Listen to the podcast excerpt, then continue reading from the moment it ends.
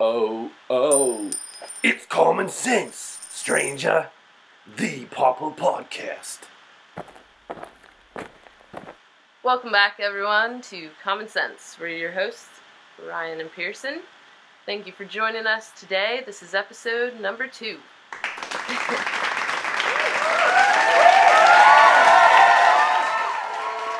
We're going to dish out some spicy cards for you to look into, uh, go over today's league results, as well as our own local game stores tournament results from last night.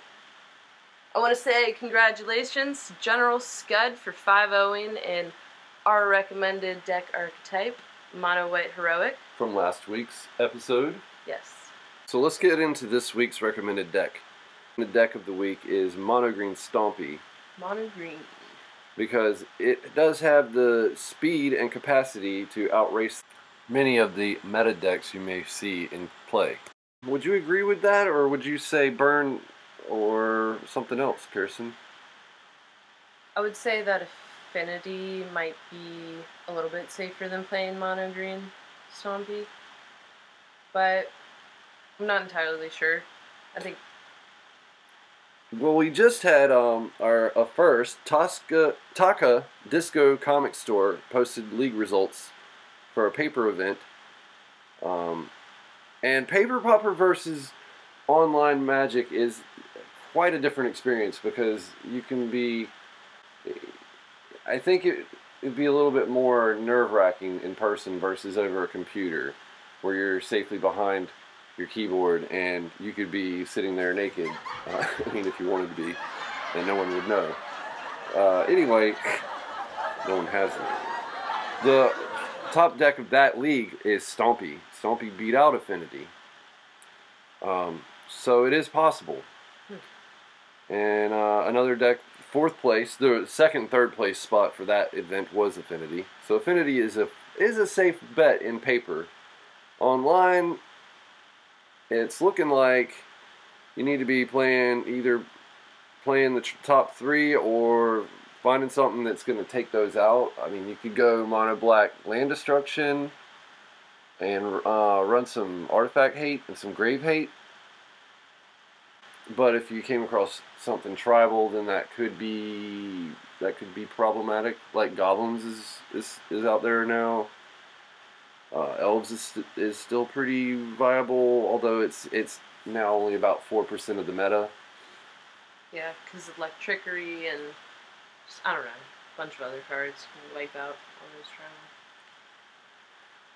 So this week, yeah, we're I'm recommending Mono Green Stompy. You're going with Affinity.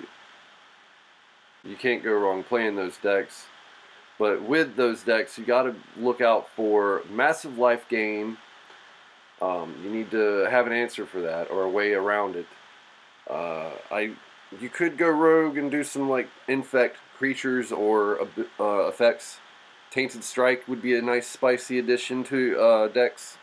As long as you got Arcum's Astrolabe, You got any color you want or need. and it's only one black, it gives your creature plus one, plus zero, instant speed, and and infect. That is one of my spicy cards of the week. Um, what's your spicy card of the week, by the way, Pearson? Let's get that out of the way. My spicy card of the week is going to be Natural State because that would have helped me a lot last night when I went up against the Orzhov Pestilence deck. I couldn't destroy uh, his Circle of Red or Circle of Protection Red after he sideboarded that in second game.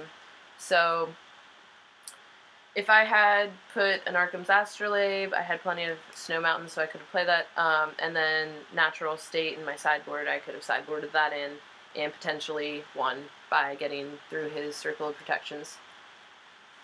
Or his Pestilence. Yeah, he didn't get me with that, obviously, because I was playing Burn, but, know. So I have uh, one more spicy addition for this week. Curse of Chains. It's one and a blue or white. It's an enchantment aura. It enchants creature at the beginning of each un- upkeep. Tap enchanted creature. So that and it's a blue white card, which would have been great up against him. Uh, the pestilence deck. I played also against the pestilence deck, and had no answer for Guardian of the Guildpact. which my opponent would get on board by playing a duress or a castigate to make sure the coast was clear. I was playing Skred, uh, but we'll get into our experience about that later after we finish going over today's league results. So you wanted to talk about this uh, weird Boros list, this No Mardu Monarch, as they are calling it this week, by G Bizzo. Yep, we're looking at G Bizzo's build here. It runs four Glint Hawks, four Thraben Inspectors, four four Skyfisher, three Palace Sentinels, one Okiba Gang Shinobi, Obi Wan, four Galvanic Blast, four Lightning Bolt, two Prismatic Strands, main boarding, two Relic of Progenitus, which is very interesting. yeah, agree? that's obviously there for Tron because that's a bad matchup for Boros. So why might as well start off main boarding what you're bad against because that makes everything real spicy and fun. Nobody expects to see a relic main board. Mm-hmm. Um, they got the uh, one alchemist vial and then the, the standard four Akers, Akram's Astro Glide and Prophetic Prism.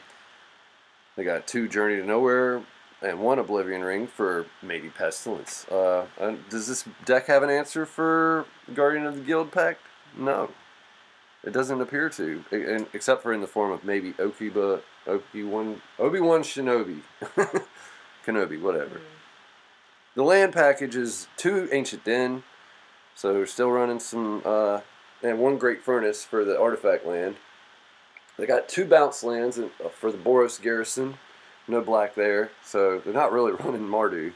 And the only Mardu effect is the two Bojuka Bog, which again is graveyard hate, and is great right now because there's a lot of decks, especially the top tier decks, which oh, the top two is being Skred, and in this in this Jeskai Skred deck that I played last night was the top tier uh, number one uh, deck for metagame this week, and it relies heavily on on recursion, um, Archaeomancer, Ephemerate, and get whatever you need so you can burn your opponent out. Um, outvalue them, counter them, get them looped out so they can't do anything, and then wipe them out. And sometimes it goes long if you're going to. I mean, I went on an extremely long match with a Delver deck, but we'll again going off subject. Let's talk about the side. Oh, the rest of the deck um, land package is two Radiant Fountain for life gain to stay ahead of burn and things like that. With a Boros Garrison, that's not a bad idea. And then they've got six mountain snow covered and six Snicks snow covered plains, man. Tell them what the sideboard's got in it. It's got two Krark Clan Shaman, three Pyroblast, two Red Elemental Blast, one Ancient Grudge, three Lone Missionary, one Standard Bearer, one Aura Fracture, one Prismatic Strands, one Reaping the Graves. So their answer to a Guardian would only be maybe in the form of Prismatic Strands or Hmm. Or just outclassing them with lots of life gain, one missionary, and bouncing with the hawks and the well, the hawk wouldn't get the wind missionary, but the Kor Skyfisher could. Uh, if only. Well, anyway, that's an interesting build. We we can go over Boros a lot more in the future, but let's move on to the next spicy brew that you saw in this week's or today's uh, league results. Yeah. Sure. All right. So this one's a Dimir deck, and it's called UB by Intellectual. So cool username. All right. So it's got four disfigures, one dispel, four innocent blood, four preordain, three Chainer's Edict, four counterspell, two doomblade, one prohibit, two think twice, two crypt incursion, which is an interesting one, two recoil, two Evincar's justice, two mystical teachings, three pristine talisman uh, one dead weight, two Curse the Bloody Tome. For lands, we got two Dimir Aqueduct, two Dimir Guildgate, four Dismal Backwater, seven islands, two Radiant Fountain, four swamps, and sideboard. Ryan, why don't you read that? Well, let's talk about what this deck does real quick. Sure. So this is basically a blue black teachings deck. Um, it's got the classic blue black teachings package of a lot of different answers. It's a toolkit. It's main board and graveyard hate, which is smart. I, I'm surprised to not see Bojuka Bog in the land package. Yeah. Um, I like that there's Evincar's Justice going on and Recoil. Recoil, That is yeah. one of my favorite blue black cards. Um, I was just looking at it. Curse of the Bloody Tome here is interesting. It doesn't seem to be a main plan, just more of a hey, let me go ahead and get rid of some spells and, and then we'll go ahead and delete your graveyard. So yeah, and then the Crypt Incursion gain three for each creature. there's literally no creatures in this deck. So or it looks like the win con is to mill it out. Uh, yeah, just kill creatures and mill out and there got like there's no life gain really either. Well, no, there is from Crypt Incursion. And the pristine talisman. Right. Okay. Well, that's not and bad. also Radiant Fountain. Yeah, that's in the land package. That's not a bad plan. Okay, their sideboard has four blue elemental blast for burn, obviously, two dispel for control matchups and whatnot, one duress, obviously for just multiple uses. Yeah. Four spell bomb just in case they are actually going against something they need to hate on the graveyard, especially for. One Doom Blade, one Ashes to Ashes. I love that card also. One Siphon Life, and one Evan Evincar's Justice, just in case two ain't enough to get it there. Obviously, that would be another. That's the other win con is Evan Evincar's Justice because that's a buyback card. Yeah. Yeah, it's two Oh, two man. black buyback three. It's an old favorite of mine from I think it was originally printed in Tempest. I'm pretty sure, if not Stronghold, but it's one of those two. Those were like my come. Those were my two like come up sets where I like actually started playing Magic.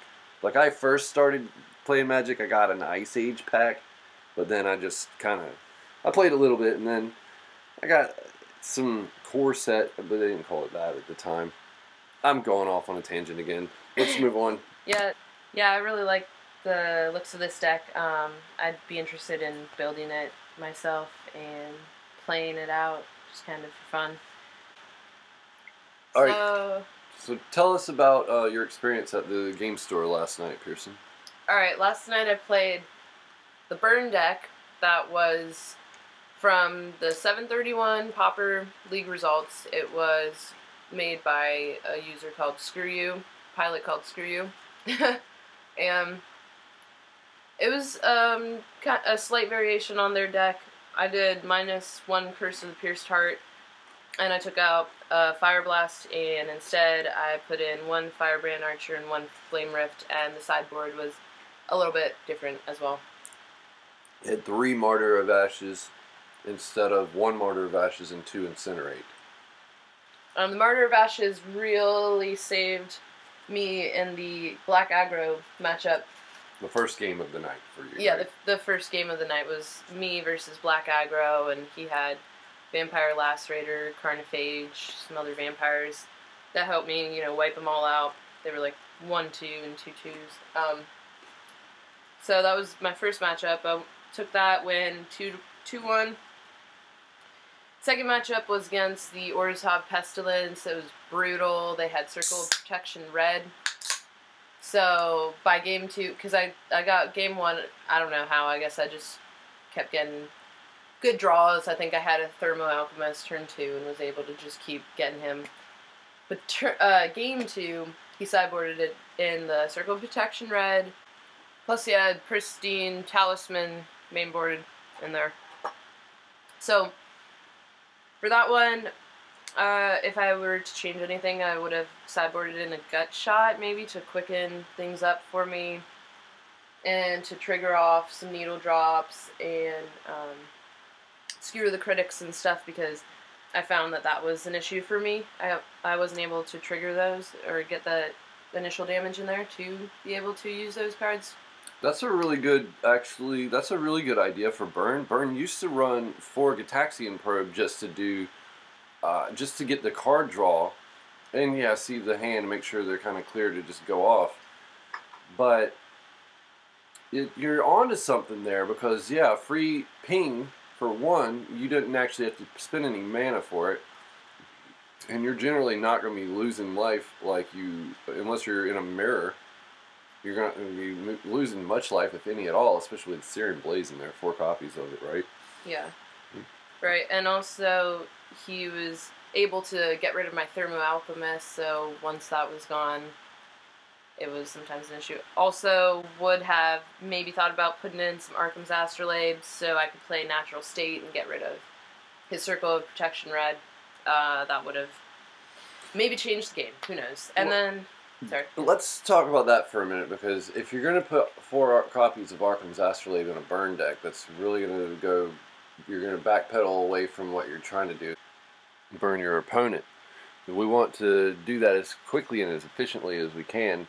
And while Arcum's Astrolabe replaces itself, it's not necessarily a good. It doesn't feel good to me because you may or may not see an Arcum's Astrolabe in a whole game of Magic if you only have four copies and you have no other color filters, the chances are that you could end up holding on to natural state the entire game and not actually getting to cast it. Or vice versa, you could have Arcum's Astrolabes and not never come across Natural State.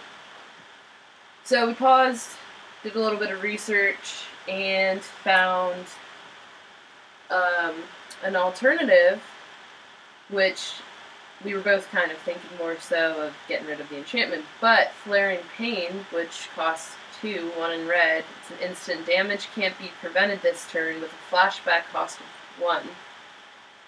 So that's awesome. That would definitely be the solution over Arcum's Astrolabe and Natural State, as Ryan was saying. You know, that would. You may never pay, pull Natural State. Arcum's Astrolabe would slow down the, the whole burn deck, and so yeah, Flaring Pain would definitely be the solution there. Game three was a mirror match. I ended up losing that mirror match, unfortunately. But it was just neck and neck and a race to see who could burn each other. Chain Lightning screwed me over. He had two untapped mountains almost every time whenever I would have played a Chain Lightning. And just, yep, just got burned first. Alrighty, what about you? Well, last night I took to the game store the number one meta deck on Goldfish. Uh, it's a Jeskai Skred deck. The deck runs two copies of Lightning Bolt, three Preordain, two Seeker of the Way, two Ephemerate, two Archaeomancer, three Muldrifter, four Kor Skyfisher, four a playset of Counterspell, Arcum's Astrolabe, Skred, uh, it has two Ponder, two Brainstorm, two Mystic Remora for digging. Lots of digging we do in this deck. It is very, it can be very beat down and very grindy and controlling, obviously. It runs a single copy of Remove Soul, Flame Slash, and my favorite, Custody Squire. So then we can just pull dead creatures back out and then get the Ephemerate if we played it correctly and didn't let it stay in exile. While skipping the upkeep sometimes it can be tricky if you're a newer player or older player that uh, just upkeep is always kind of an issue to keep up with what do you do to keep up with the upkeep pearson in case you don't you know you don't want to skip your upkeep when you're playing a rift bolt for instance what did you do to hold that down and not mess that up Put a dice over my library. yeah that trick works real, really really good Yeah, because then I'm like picking it up before I draw, and I'm like, right, okay, rift bolt at your face or whatever. All right, so we got in the land package. It's running four ash barrens, two terramorphic expanse, two snow-covered plains. It's got two snow-covered mountain and nine snow-covered islands. So game one, I went up against Burn. That was a intense match for me because me and Pearson pre-gamed before going to the local game store, and lo and behold, I was getting burned to death. We played three starter games. We didn't sideboard against each other. We figured we might as well just get our start game like as fresh as it can be, like against each other, because it was a pretty rough matchup for us. Luckily, I was able to get a Seeker of the Way on board early game. He burned that one off, and I drew into a second one because there's so much digging going on. I found my other one, and I put that into play, and he was a little, he was top decking at that point, and I just, I started flipping the, turning the tables, and it was, it was a done game, and game two went very similar, and it was just quick and efficient. And so then moving on, I went to game two against um, the Blue Red Delver list. I thought it was a mirror match, but it ended up being the Delver Fairies Ninja of the Deep Hours version of Skred. Um, and I just made sure to take care of his Delver. He only had three copies in there, but uh, he didn't seem to have too many answers. He was running a little light on his. Ex- he did have spell stutters, but not. I think he only ran like two. So it was a weird matchup, and it took. It was a very long and grindy game, but uh, I ended up just burning off all his delvers, and then we went to game two with ten minutes left on the clock, and by the time we got done sideboarding and mulliganing, we had about six minutes of gameplay before it went to game or to time, and then we timed out, and I won that match 1-0. Oh, well. So game three, I went up against the Pestilence um, control list that the one Pearson went up against, and this is um, an Orzhov only deck. It's running a lot of Kabira Crossroads and uh, Castigate. Pristine Talisman and Guardian of the Guildpact, which my pack here has no answers for. I go to my sideboard and I have, and he he out, he uh, was running control and I just didn't realize it. I was run, I should have been playing beatdown, but I figured I had long game on my side until he pulled out the Guardian of the Guildpact. Then I realized there was no answer to that after it was in play on board, which he did by duressing me. I didn't have an answer for his Guardian of the Guildpact, and had actually, or it was early on, and I was playing him with Mystic Remora and just tapped out trying to keep pay that upkeep. I had him in play for about three or four turns because I wasn't sure what he was going to do on game one. So I scooped after about 15 minutes of game one because I realized, yeah, there's nothing in this deck. So I went to my sideboard. I have Oblivion Ring, Relic of Progenitus, two, two copies of, Weather the Storm, two copies of that. I've got Swirling Sandstorm, two copies of Electrickery. I've got three Pyroblast, two, I'm sorry, four Pyroblast, and two Hydroblast. So him not playing blue or red took a large chunk out of my sideboard hate there, uh, or sideboard options. I'm sorry, I have three Hydroblasts in the in the sideboard. So I grabbed Weather the Storm. I grabbed Oblivion Ring for the Pestilence. And I didn't know if he was bringing anything in. I knew Swirling Sandstorm wasn't an answer for Guardian of the Guildpact, and I didn't see him really using anything out of his graveyard, but included a Relic of Progenitus in case he was running Chainer's of Edict. Or Chainer's Edict, my bad. Anywho. Sounds so fancy. Channels of Edict. Game two was a lot grindier. He had all of his duress and castigates in there. I think he ran two set, uh, play set of each, Probably. and he drew into them, and he just protected his creature very well and made sure he. I had my counter spell. I would hold on to it for as the answer, and then he'd play castigate. And at that point, I was like, well, I can either tap that, or I can hold mana in case like he plays something I can spread or, or lightning bolt because countering it, then I don't have an answer for his Guardian of the Guildpact. Doesn't feel good. But knew that that was what he was going to go for. I should have just countered it and hoped that he and bluffed him. Uh, that game was actually pretty. I was going pretty well at first. I, I had my Kor Skyfishers in play. I was going. I was on the beatdown. I was, and I got him whittled down there. But then he brought out his pristine talisman, and then he got rid of the poor Skyfisher, and then Pestilence got into play, and it was game. So that's how that went. And uh, yeah, it's a. There was nothing really in my my deck that really could handle that. But if I had to rebuild this deck, I'd include a couple copies of Curse of Chains in there somewhere. Yeah. So uh, that's pretty much all we got for talking about the decks and meta and all that stuff.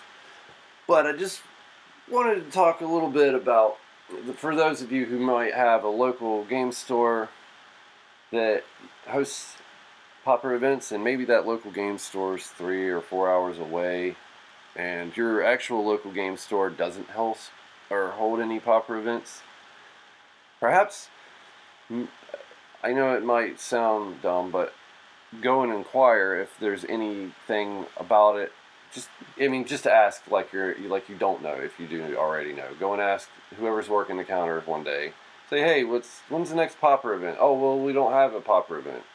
Really? Uh, does anybody show up and just play casually at any point in time during the week? Oh, there's a couple people that show up, you know, like Tuesday at like seven o'clock, I think. But I think they're gone now. I haven't seen them in a couple weeks. Oh, well, cool. So then do a little networking with your shop buddies and start getting a, a flame going and fan those flames. Buyback card from uh, the Days of Stronghold, I believe. I love that card it, just because it was a card I played a lot when I was younger. Anyway, you could maybe get your friends and stuff going there every week at a certain time. You pick the time. Maybe you're lucky enough to be the first person to just say, just start telling everybody, hey, there's Pauper at the shop at Wednesdays at 8 o'clock. Or, you know, you might want to go a little earlier, but get it in there where people can go home off after working 9 to 5, take a shower, and then get their deck and come to play.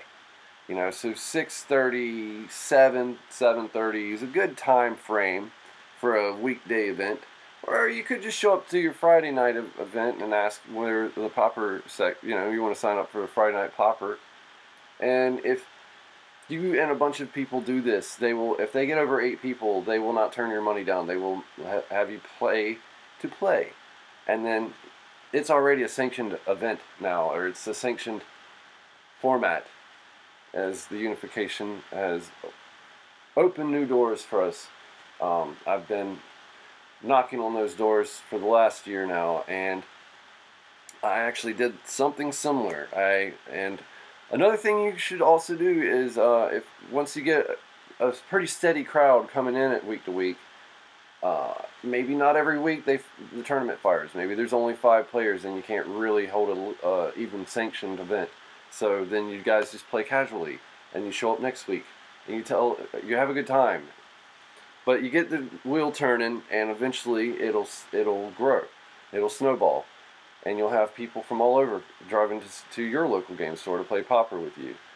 And uh, one key thing I did was ask the shop, you know, after a couple months of it going on, I asked them to if they could just please advertise the time and, and day of the week that we do Pauper because we'd have the sanctioned tournaments once in a while. Well, it wasn't sanctioned; it was a sanctioned as a casual event. But through that casual event, I did receive a Planeswalker point each time before we were a legitimate sanctioned format. Anyway, enough about that blurb. I just wanted to throw that out there for you guys and hopefully inspire someone maybe in the middle of the country, like somewhere like Iowa, who's, who's got a nice game store down the road and knows plenty of people that play Pauper, but for some reason the shop just doesn't host events. You guys gotta make it happen. Anyway, uh, we have a Patreon. Would you like to tell the folks at home a little bit more about that, Pearson? We have a Patreon. It's patreon.com forward slash pooperdicks. Really appreciate it if you consider donating any amount to it. Our first donation uh, of $20 will get a custom zombie, a custom painted zombie token. Full art, people. There's no borders Full on this art. one. And you can see the photo of that on Patreon if you're interested. And we have different tiers. Uh, we're a little bit new to Patreon, but we really, really appreciate any sort of support, any sort of help that you can give us. It's what will help us keep going and make will... the content even better. Exactly. Join in be part of the community. Thanks. And don't forget, stranger, to hit that like, subscribe, share button, comment down below. Let us know what you'd like to hear us talk about. Come back anytime.